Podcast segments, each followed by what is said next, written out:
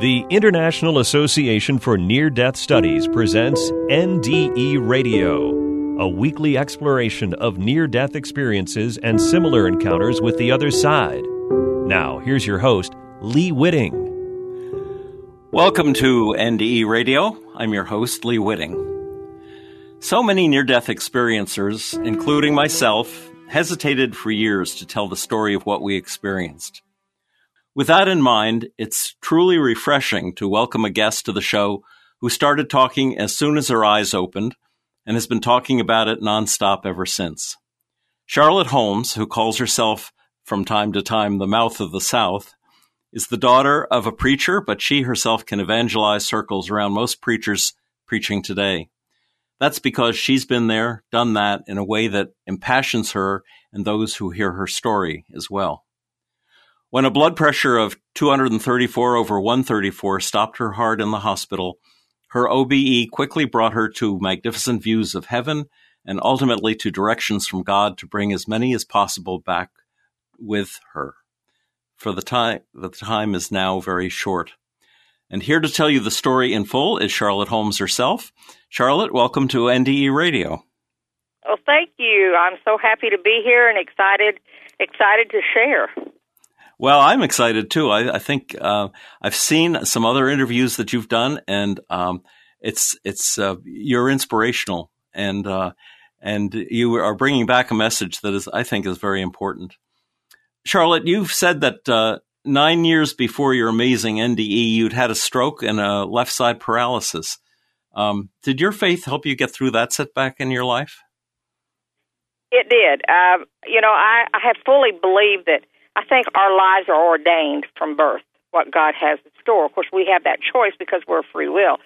But I, I uh, had my stroke, and I was, um, I used to play, or I did play piano at church. And all I could think about when I had the stroke is I didn't want my grandkids to have to push me around. I didn't want my husband to have to totally take care of me. Mm-hmm. But my faith in God, and He's always been there. I mean, we wander away from him, but he never wanders away from us. He's always right there. So that faith helped me to be uh, uh, probably stubborn enough to try to make it back. Through a lot of physical therapy, a lot of playing the piano, and a lot of prayer and help with my family and my friends. Um, I, I did make it back from that. I still have some problems because of the stroke, but nothing that keeps me from doing my everyday life. But that sort of setback can be a, a real um, instrument in a person's life to focusing them their attention more on God than perhaps before it was. Um, y- your blood pressure was an unsustainable 234 over 134, and you'd been in the hospital for three days when you collapsed. And your husband Dan was with you, and he described later, I guess, what what happened. Why don't you tell us about that? Well, I, like you said, I had been in the there three days, and they come in to give me a little sponge bath. Uh, Danny was has always been by my side. We'll be married 50 years come October, um, and God definitely knew what He was doing when He gave me Danny because I'm probably the most uh, stubborn. Um, and, and I always want to get things done fast. That's my problem. but we were in the hospital, and he said when they come in to give me the the sponge bath, he said all of a sudden your eyes were wide open, but you fell over in bed. And so the little girl that was doing it said, I don't think she's breathing. Mm. And immediately Danny said that they called a code and they all come running through. It seemed like just at the moment I come above my body and I could look down and see everything they were doing. I seen Danny standing in the corner. I seen the nurses over me. I seen one on top of my giving me on top of me giving chest compressions. I seen everything. But then, like in a blink of an eye, and when God says He's going to call us home in a blink of an eye, that's exactly what happened. Blink of an eye, I smelt the most beautiful flowers I've ever smelt in my whole life. Um, I love flowers, but there is nothing on this earth that compares to that smell. Um, again, I remember opening my eyes when I heard music, and I could I knew I knew from that point where I was. I knew I was in heaven because hmm. the beauty is just uh, beyond anything that I can even. There's no words on this earth to tell you how beautiful heaven is. You're a musician. Describe the music that you heard. Mm. Well, I was always raised Southern gospel. Mm-hmm. I love praise and worship, and it's a combination of everything. It's not like anything you've heard. It's not just Southern gospel. It's not just praise and worship. It is. Mm, it's the angels singing, but yet we can all join in on it. I laughingly say I'm not a very good singer, but boy, when I I know I can sing in heaven. Wow. It's just it's the music, the music of angels. Have no other way to describe it. Does it have words to it? I did not hear words. I did not, but I I knew the words were there, but I did not hear the words. It's just um, I, I don't know. I that's a, that's something I cannot answer because I knew there was words, but I can't tell you what those words were. I think you have to be there. I think you have to be present and totally there to be able to say the words. And I think you said that uh, the the lakes and the trees and the flowers and the grasses were all swaying with the music. They were. As I looked around, like I said, the, the colors are vibrant. I mean, they're not. When you look, the colors are so bright and so beautiful. Um, but and as I looked, I could see the flowers and the trees and everything just swaying with that music because everything in heaven praises God. And then as I began to look around, I seen the biggest angels. It was like they were on all four corners. You know, and in heaven you can see so much. There's so much. It's eternity. So God showed me so much in a glance. I could see the rivers, I could see the oceans, I could see the valleys, I could see everything like in a glance. And the peace and the contentment, the the joy is just unsurpassed. But as I looked at these seven angels, I, I could see that they were just humongous, and they would take one wing and they would fan that wing out, and then they would take the next wing and they would fan it out, and I could feel the rush of that wind off their angel wings. And yet, it probably it was peace. Did you feel like you were still in your body when you had that kind of a feeling? I felt like the presence of God was so strong that I could feel that I was in in His presence. I knew I was in His presence. To be out of my, I had none of that. So it was like being resurrected. It was like being holy. It was like being pure. It was, it was just pure joy and contentment.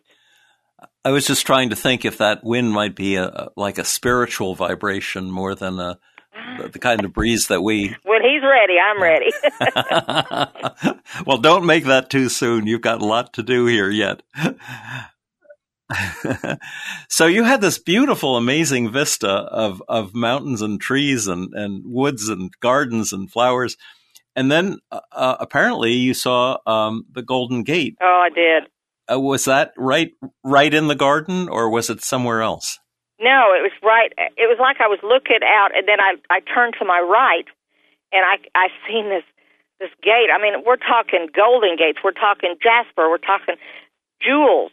Uh, and yes, the the streets of heaven are pure gold. I mean, the beauty, but they're like clear gold. It's like so pure. Everything was so pure. But as I looked at the gate, I stood there, and I could see behind the gate that there stood people waiting. I could see people waving, and I, as I looked, I could see my mom and my dad and my sister. Um, I could see my cousin, who was like a brother to me. He'd had a leg cut off, and there he stood with both legs. I could see my one of my best friends. Her and her son had died. They were there. Nobody was wearing glasses. They didn't look like they looked when they left Earth. They looked like they were in the prime of their life, like in their 30s. No glasses, just well and happy, and they were waving. So they seen me as I seen them.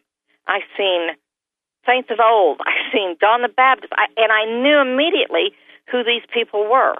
Because you know it says in the Bible, we will we will be known as we are known. And I knew who they were. I even though I had never seen some of these in person, like the saints, I knew they were there preachers were there. So this was a multitude that turned out for you. It wasn't just your family. Yes, a multitude. you know, I, I laughingly told my husband later. I said, you know, I don't know how they knew I was coming home. I I said I don't know if God says, okay, Charlotte's coming home today. Everybody that wants to greet her, come down. I don't know. I just like to think that, and it's so comforting to me.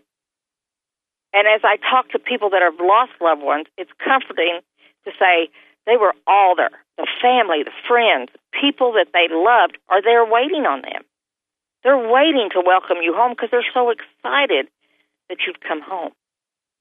But as I looked, again, I, as I looked, and I looked at my mother and dad's feet, and there was this toddler, and there was no audible words spoken, but I could hear my Lord say, because I said, "Who? Who is that?" Because I knew everybody else, but I said, "Who is that?" And he says, "That's your child, Charlotte." You see, Danny and I had lost a little boy. We'd had a daughter, and she was almost two years old, and I was five and a half months pregnant. Excuse me if I cry because it gets me. I was five and a half months pregnant when I lost it. Back then, they didn't, uh, of course, we didn't know what it was. They didn't have a way of telling you then. And at that time, they didn't let you hold that baby. They didn't let you say goodbye to it. We didn't get to bury him. We didn't get nothing. But as I looked at this child, he said, That's your son. And when I had him, they held him up. I can remember them holding him up. And they said, Charlotte, it's a boy. And then he was just gone. Well, I went through such a deep, dark depression. People, their depression's real. People, I've heard people tell me, "Oh, depression's not real." That's you, you've got to get your head wrapped around things. No, that's wrong. There is a depression, and the only way out of a, a depression, I feel, is through the Holy Spirit, is through God, who comforts you and brings you through. But here I had a two-year-old at home, and oh, I was just in a mess. I was in a total mess. I was so depressed couldn't hardly take care of her, and, and I was just it was bad. It, and if my husband hadn't have loved me, he he would have never put up with me. Finally, one day, Danny come to me and he said, "Mom," he always calls me Mom. He said, "Mom, do you not think I didn't lose a child too?" And it was like the one thing that brought me out. I thought, yes, he did. He lost a son, the same as I lost but then as I looked at this child, it was a toddler. It wasn't it wasn't what they'd held up and showed me. It was a toddler. And I said, But Lord, how can this be? And I heard him say, There is, it's eternity. They continue to grow at a slower rate. I mean, it had been 40 some, 48 years almost. And there, my child was a toddler. And my mom and dad was taking care of my baby. Wow. Now, Charlotte, you had, um, I know in another place you'd said that um, there had uh, a, a, brilliant light had appeared be- behind your mom and dad. Now, was this where the uh, information was coming from about who the toddler was? Yes, yes. It was it was like a heavenly presence at first, but then right after he explained to me who the child was, I seen a the light was so bright behind my mom and dad, I couldn't look at it. I, I honestly could not even gaze upon it. I had to turn my head. And when I turned my head, I could look back and I could see my husband and my my daughter, my grandson, my granddaughter, my son-in-law. I could see them crying. You know, I could see them crying and they were distraught because I was gone. And I remember turning back and I said, "But but God, I wanted to make sure that they're okay. I want to be sure that my grandkids, who are now 23 and 21, would find somebody and be equally yoked. You know, in the Bible, I used to say when I used to think when it says you must be equally yoked, that meant the same denomination. That is not true. That is equally yoked means someone that believes, someone that is a faith-based person. You see, I've been blessed to have a husband that would lay hands on me and pray for me when I've been sick, when I went through all the trials that I went through. That's what I wanted for my grandkids. And now my granddaughter is soon to get married in October, and uh, I, I, I'm tickled with the guy that she has chosen because he shall he will lay hands on her and pray for her. That's what I mean. God, it's so important for us to build our faith, build our children's faith. It says, lead them. And that's what we must do. Yes. And this is the reason, uh, actually, you decided, um, or perhaps God decided that you, you were ready to come back rather than stay in heaven. Let, let me ask you, Charlotte, the, the light that you, that you saw that was so brilliant, was it God the Father or was it Jesus or, or was it a combination of the two? God the Father, God the Son, God the Holy Spirit. They're all one. You felt it was all. So he, it, it, it was, it was him. It was the Almighty. It was the Creator of Earth. That's what I thought. Because some folks have seen, have met and talked with Jesus, and they see him as a as a man, looking like a man. God the Father is usually a brilliant light, but the way you um, talked about it, it sounded like both God the Father, God the Son, and of course the Holy Spirit as well. The child that m- miscarried was named Chad. Is that right? That's what we were going to. If it had been a boy, which we didn't know at the time, we were going to name it Shad, S H A D. So that's his name. I, I think that's it is his name. That's that's what he goes by in heaven. He's Shad.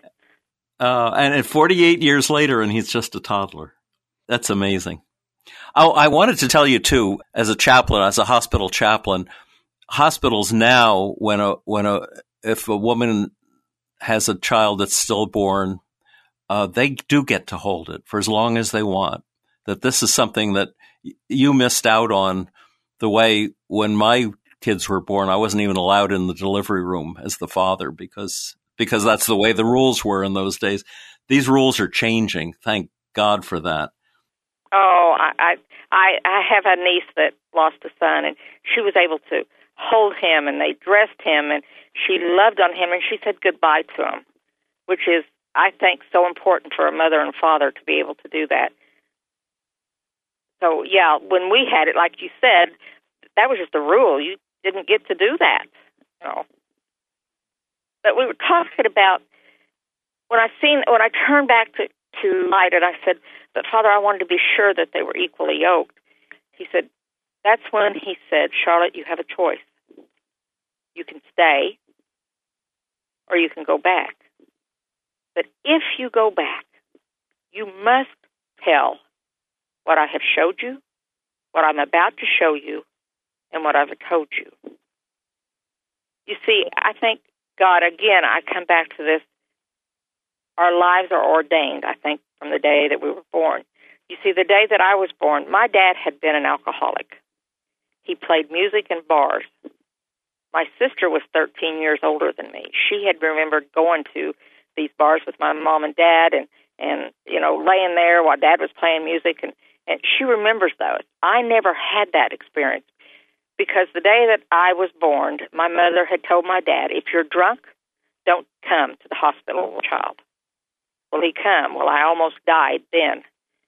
My dad told me the stories many times that he went to the the the chaplain there, chapler there at the hospital, and he prayed, God, if you'll save my child, I will forever, forever live by you. I will always praise you. I will always, I'll do what you want me to do. Well, you see, then my dad became a preacher. So I never knew my dad the drunk. I only knew my dad the preacher. But from that day forward, God knew what was good me. He knew this was all laid out to him. And he knew, I believe, although I could have made the wrong decision, if he give me a job to do, I think he knew I was going to do it. He knew I would go forth and do what he wanted.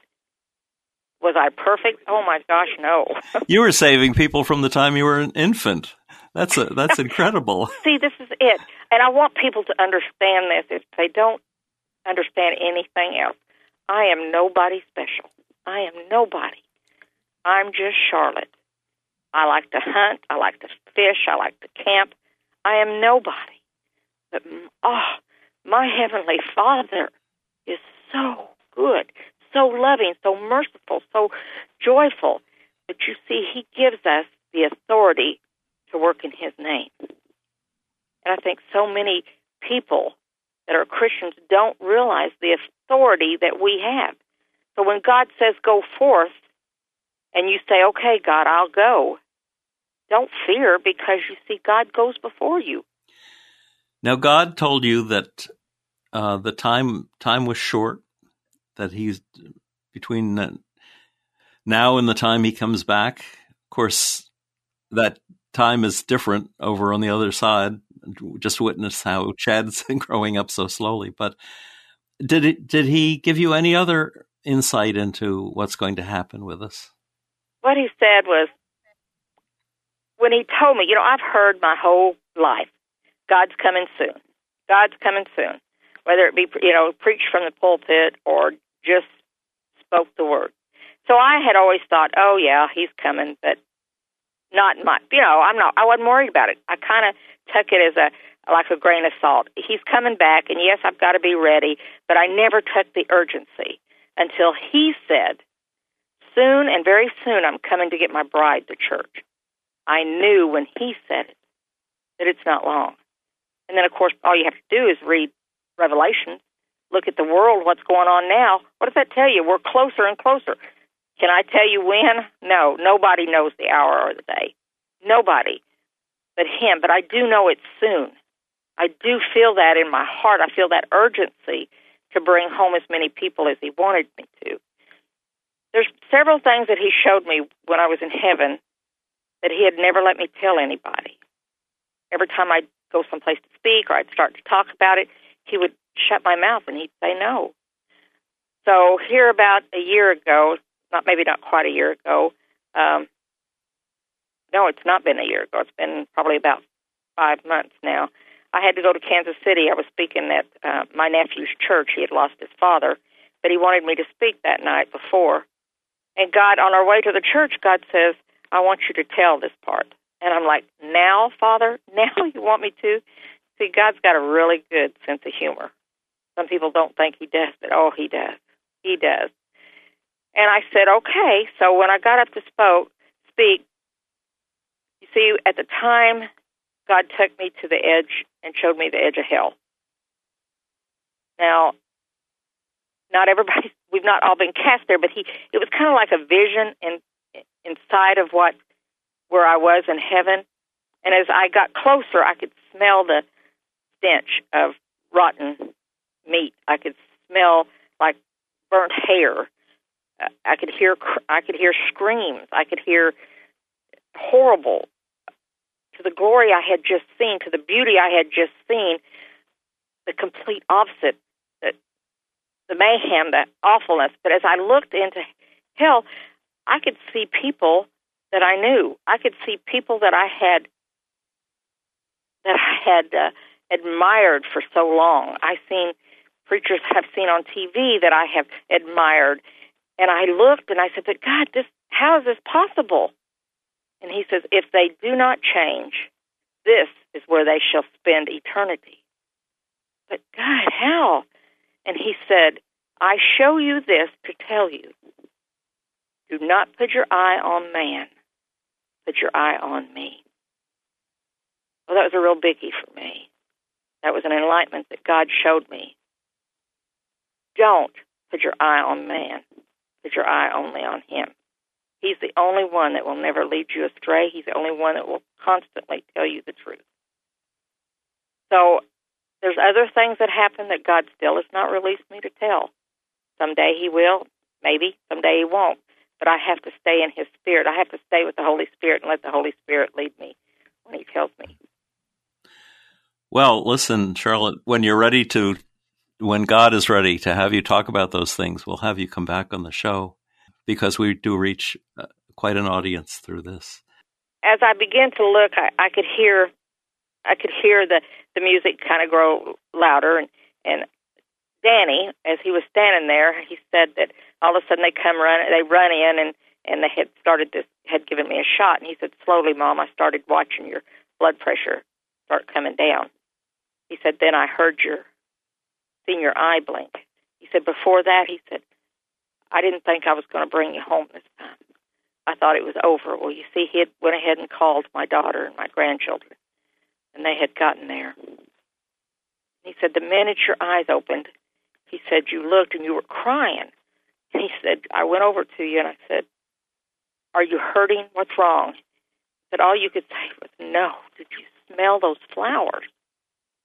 Danny said he looked around. He said, "There's no flowers in this room," and I think he honestly thought, and you'd have to talk to him, but I think he honestly thought that probably I'd been dead for too long. You see, I'd been dead, and he timed it.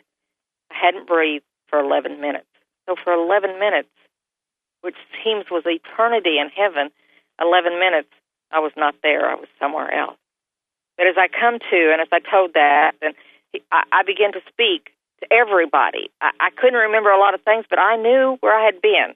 And I knew the urgency God had put on my life to tell people about heaven, to tell people what I've seen, and to try to tell them that they had to change their ways. You can't be on the fence with God. You can't have one one foot in the world and one foot believing in Him. You've either got to be off or on. God says it's important to give me your all. It's important to give me your whole mind, body, mind, soul, spirit. That's what we have to do if we're going to make heaven. As I was in the hospital for probably three weeks after that, everybody that come in, I, I mean, I was talking to. Um, I called all my family, and um, a lot of them come to see me. A lot of friends come to see me, and the first thing was, "How's your walk with God? Tell me about your walk with God. Do you know Him? Do you know Him as your personal Savior?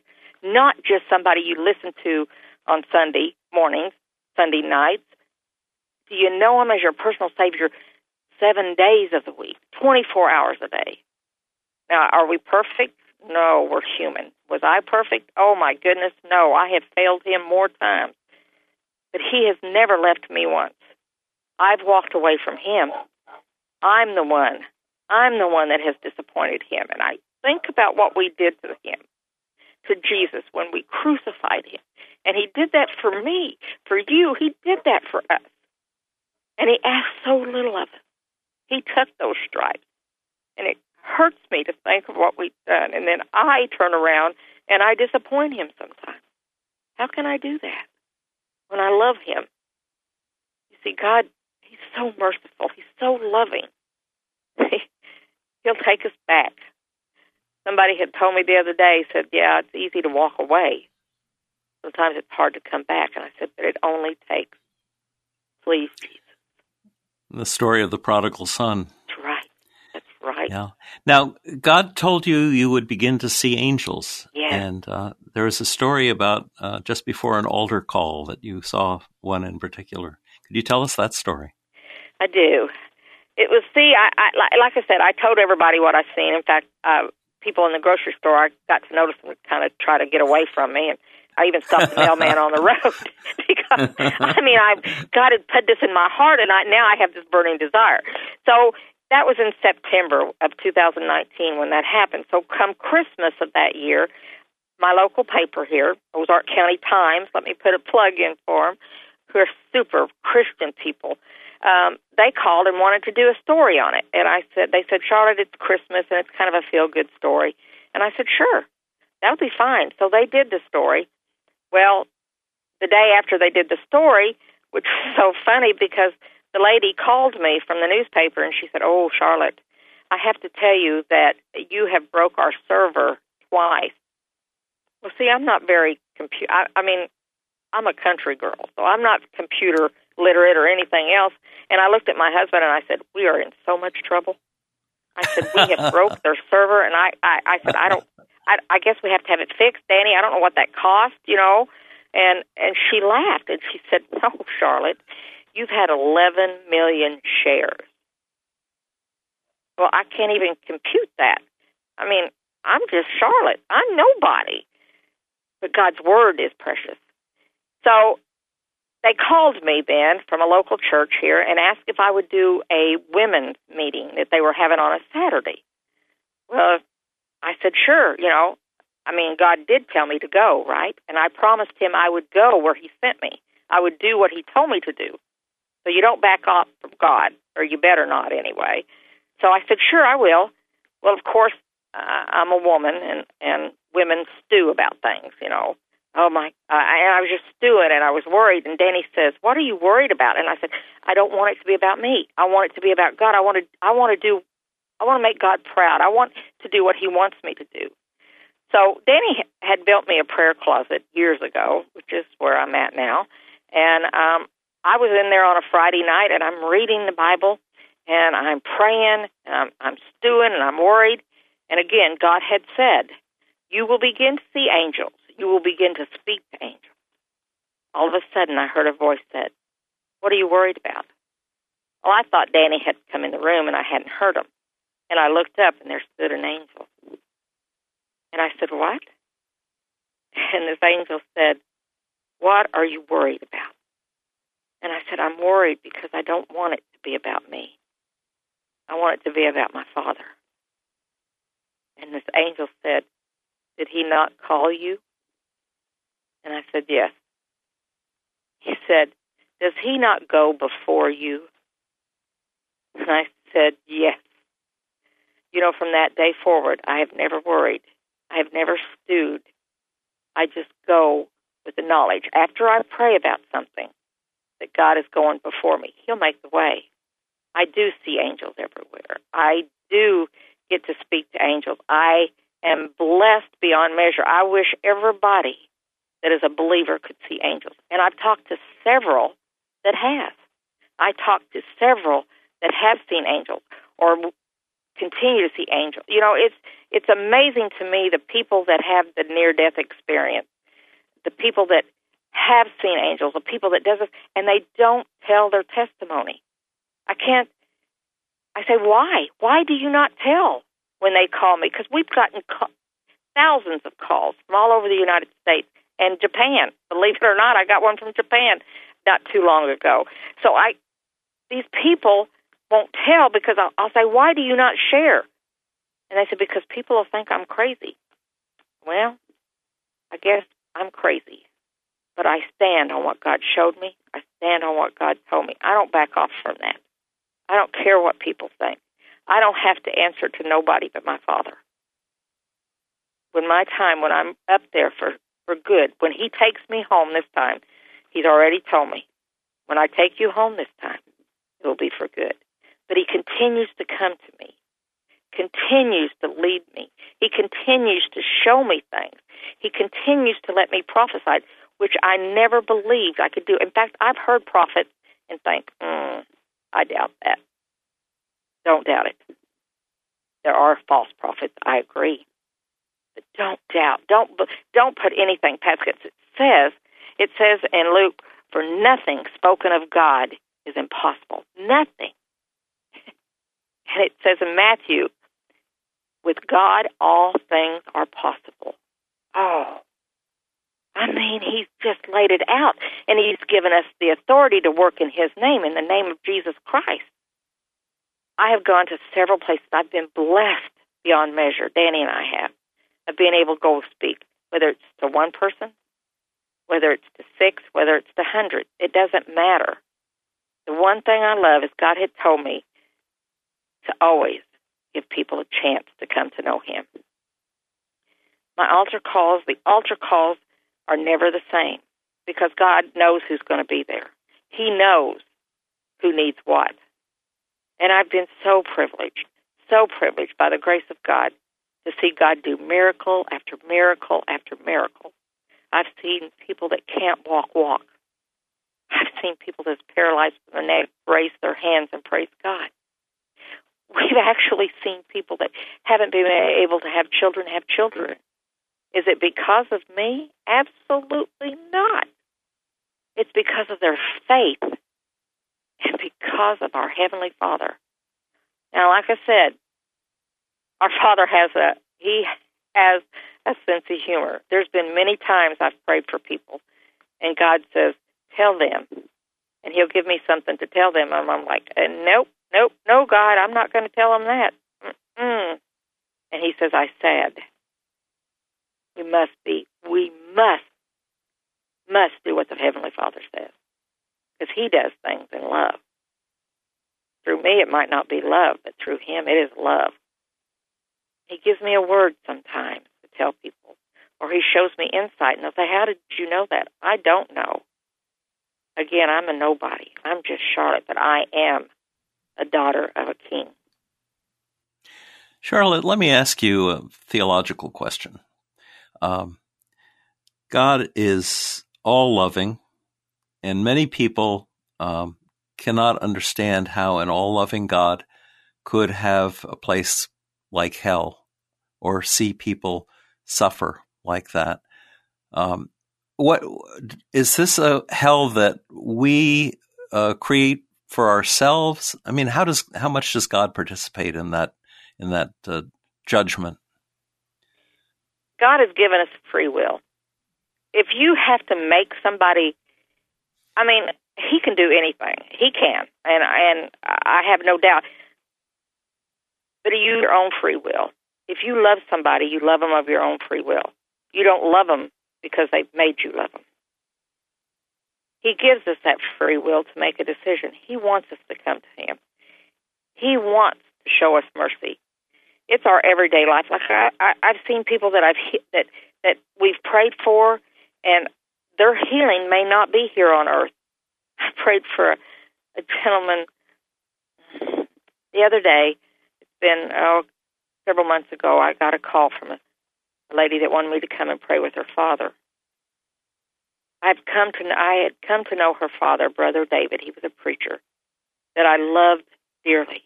I mean, I loved this man. He was a man of God. He had lost his wife several years ago, but he was a man of God. He was in his 80s, and I just I cherished talking to him. I would call him, he would call me, and just the the joy that he put. He loved God so much, and we had been in several services together. I got it after he had had COVID. Me and him had talked, and he'd been sick through COVID. I got a call from his daughter, and they said he's. We found out he's in stage four cancer, Charlotte, and he'd really like for you to come and pray with him. I said, of course, of course. So Danny and I left. We went there, and I I, I had an uneasy feeling the whole time. Something just it, I just didn't feel right. Well, when we got there, I knew his kids me and, and me and his friends wanted him to be healed. But I had that uneasy feeling, so I went to the bedside, and he had cancer of the stomach, and I laid hands on his on his stomach, and we began to pray. All of us standing around him began to pray, and God stopped me dead, and He said, "I will heal him upon your request." That didn't mean my request. That meant the request of his family. He would heal him upon his request, our request. I knew they wanted them to be healed. Like we don't want to let go, but you see, we have a free will. But he said he wants to come home. So I, I kind of fluffed that off and I, I began to pray again over him. And again, God stopped me. I will heal him upon your request. He wants to come home. So I went and I, I went into the other room. Well, his son followed me, his son and Danny, and they he, his son said, "What's going on, Charlotte?" That I can tell you're troubled. And I told him what God had told me, and he said, "I knew, I knew you something was happening." You see, I seen angels gathered all around David's bed. I knew Brother David had them all over around him. He was a man of God. I walked back in there, and I said, "Brother David," I said, "You've got angels standing all around you." And he shook his head. He smiled. And I said, God's saying He'll heal you upon our request, but that you're ready to go home. Brother David, do you want to be healed or do you want to go home? And he looked me in the eye and he said, I want to go home. I prayed that prayer with him and his family that God would make his passing simple, that he would give him peace, because you see, sometimes that's our healing. That taking someone home is their healing. So when we question God, why do you do what you do, God? He says, I know all. I know what is best for this person. Did bad things happen? Yes. Is he, and people want to blame God. Well, God, you took my son. I mean, I've heard that a hundred times. Why did you come back from heaven when my son didn't get to come back from heaven? I can't answer that. I don't know why. I don't know. And yes, it hurts. I've seen family members die. I've been around families that's lost family. But if they're a believer and if they're a Christian, and there goes the the urgency to be able to talk to your family, your loved ones, and say, Are you ready? Because once they leave this earth, that's the last chance they ever have. There's not a second chance. Hell is there, not because God wanted it, because that demon, his angel, Satan, caused that. Not him. So we have that choice. I mean, Satan makes this life look pretty good. We can party, have a good time, really enjoy it. But eternity is forever. You're either going to be in hell or you're going to be in heaven, and the choice is ours. That's our choice to make. After I prayed for Brother David, we left, and before I even got out of his drive, they called and said, He's home. He'd already went home because we were faithful to what God wanted. We were faithful to what Brother David wanted. Took him as easy as he could take him. I've seen people suffer, dying.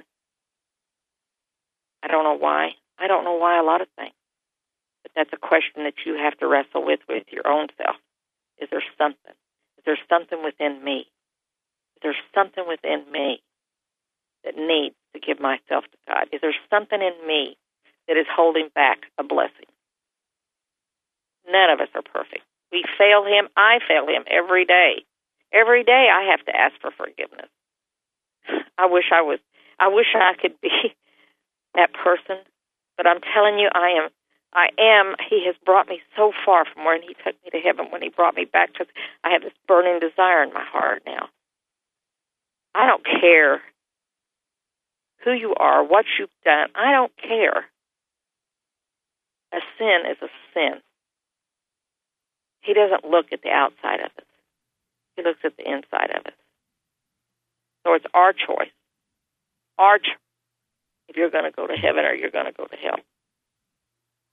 And Earth seems to be the place that we uh, are are uh, supposed to learn to practice love and to uh, treat treat one another the way we would treat Jesus if he were standing in front of us. Yeah. Well, Charlotte, uh, th- this has been an amazing conversation, and I thank you so much for it. Um, uh, Lilia, who you've talked to, had asked me to ask you if you were going to uh, tell a family that is about to lose a loved one to COVID, or maybe has lost a loved one to COVID. Is there anything in particular you would you, you would suggest to them that you haven't already mentioned? COVID's a scary thing right now. I believe COVID has been put on us, not from God, but from Satan.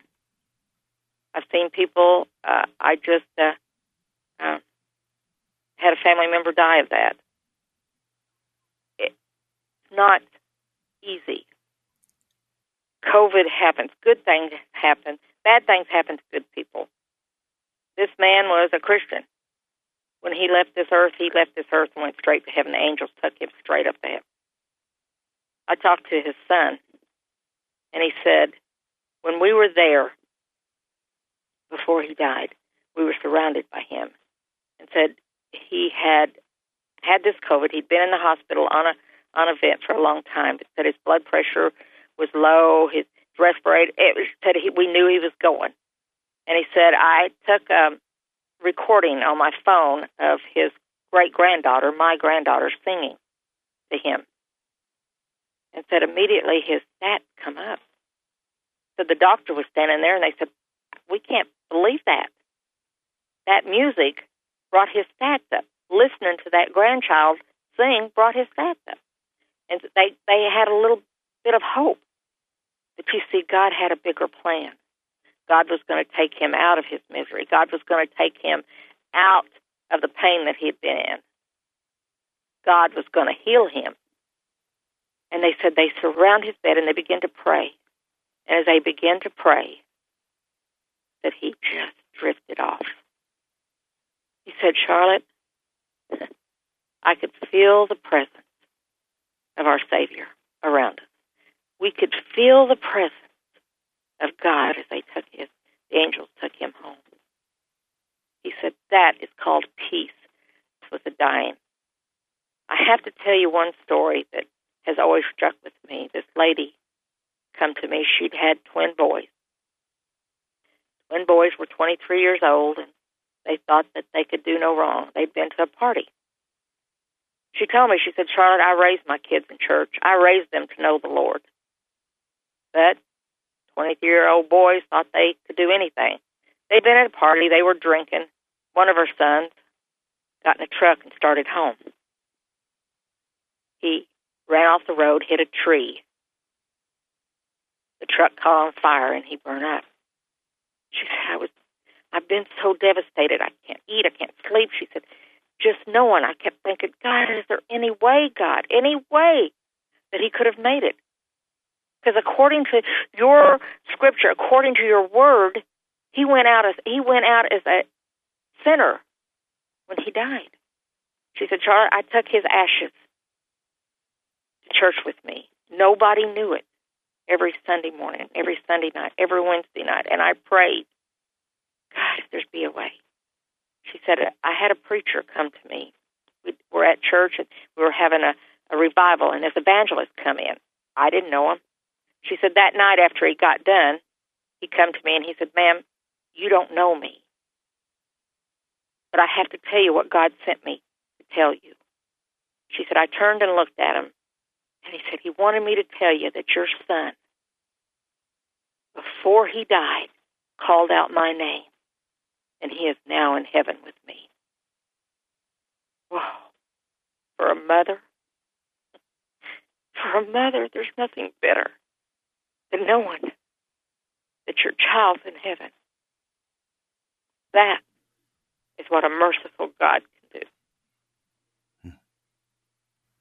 So even to the very end, uh, God is willing to forgive if only we can turn to Him, turn our face to His face. Yes. Yes. That's pure love. that is. That is do they tell you anything about the person they're guarding? In other words, can you learn about this the person in front of you from their own guardian angel? No, no. I, I've never. I, I, I never hear him speak. Speak, but I, I can see him.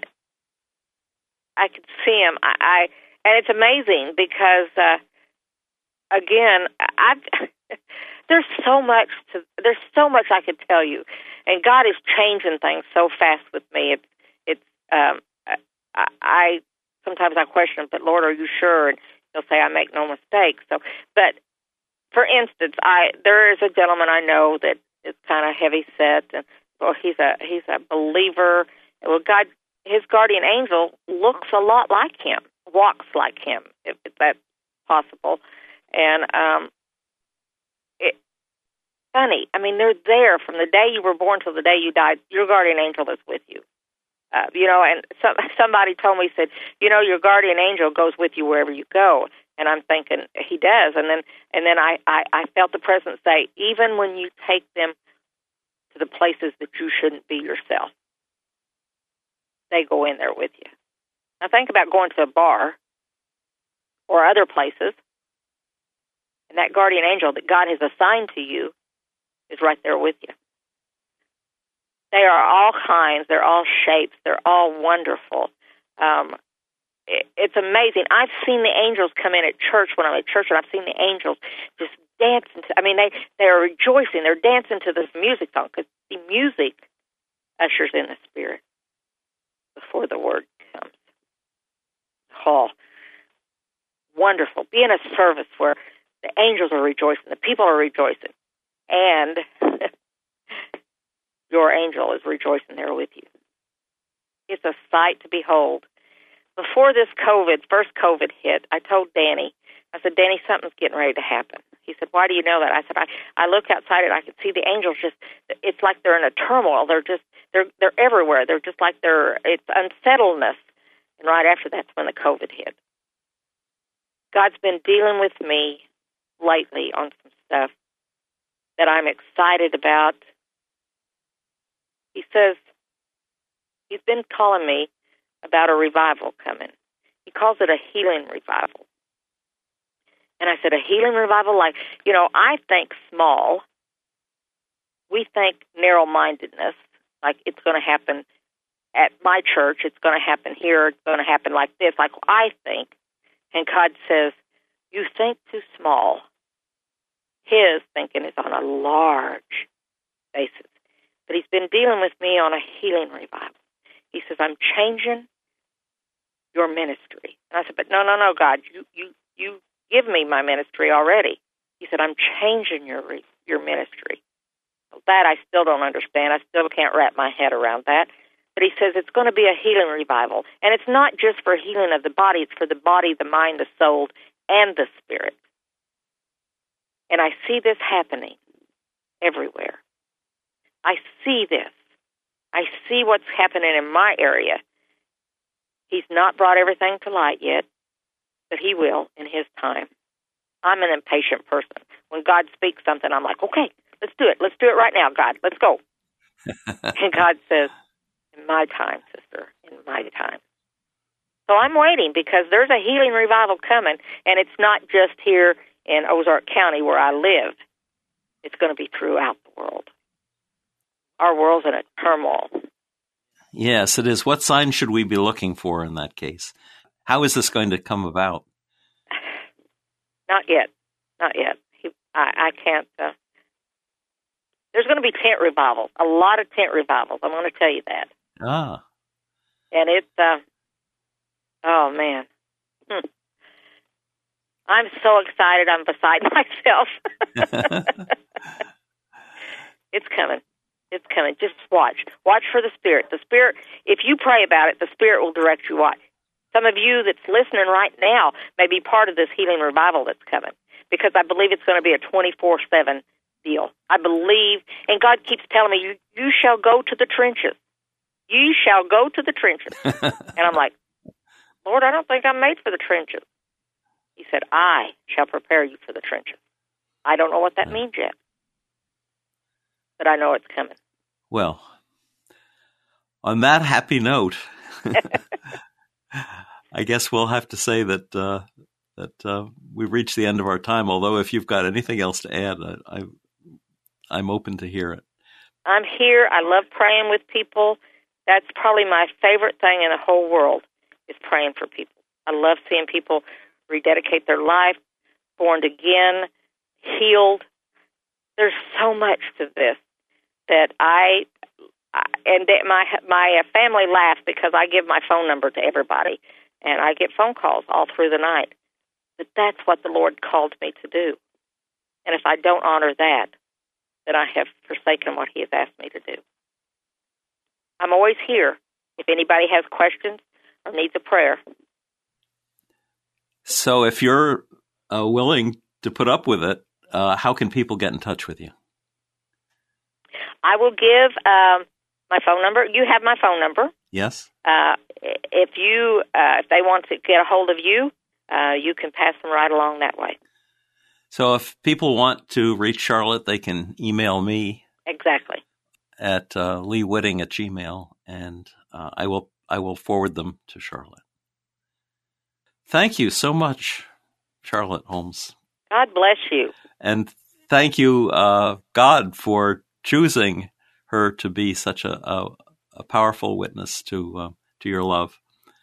If listeners would like to hear this show again or any of our more than 400 archived NDE interviews, go to TalkZone's NDE radio site and hit the past shows button. Or you can subscribe to our YouTube channel, NDE Radio with Lee Witting, where you can listen and comment on the complete NDE radio library. And uh, be sure to like, follow, and share our new NDE Radio Facebook page and discover our Facebook group and links to our YouTube channel while you're there. Just search NDE Radio with Lee Witting on your Facebook app with your desktop or mobile device. And go to IANDS.org to learn all about IANDS 2021 annual conference, which begins on Zoom on September 1st. Lilia and I are participating in that. And listen next Monday, 11 a.m. Eastern at TalkZone for more NDE Radio. Thank you again, Charlotte. It's been a pleasure talking with you. Thank you. So I'm your host, Lee Witting, saying thanks for listening.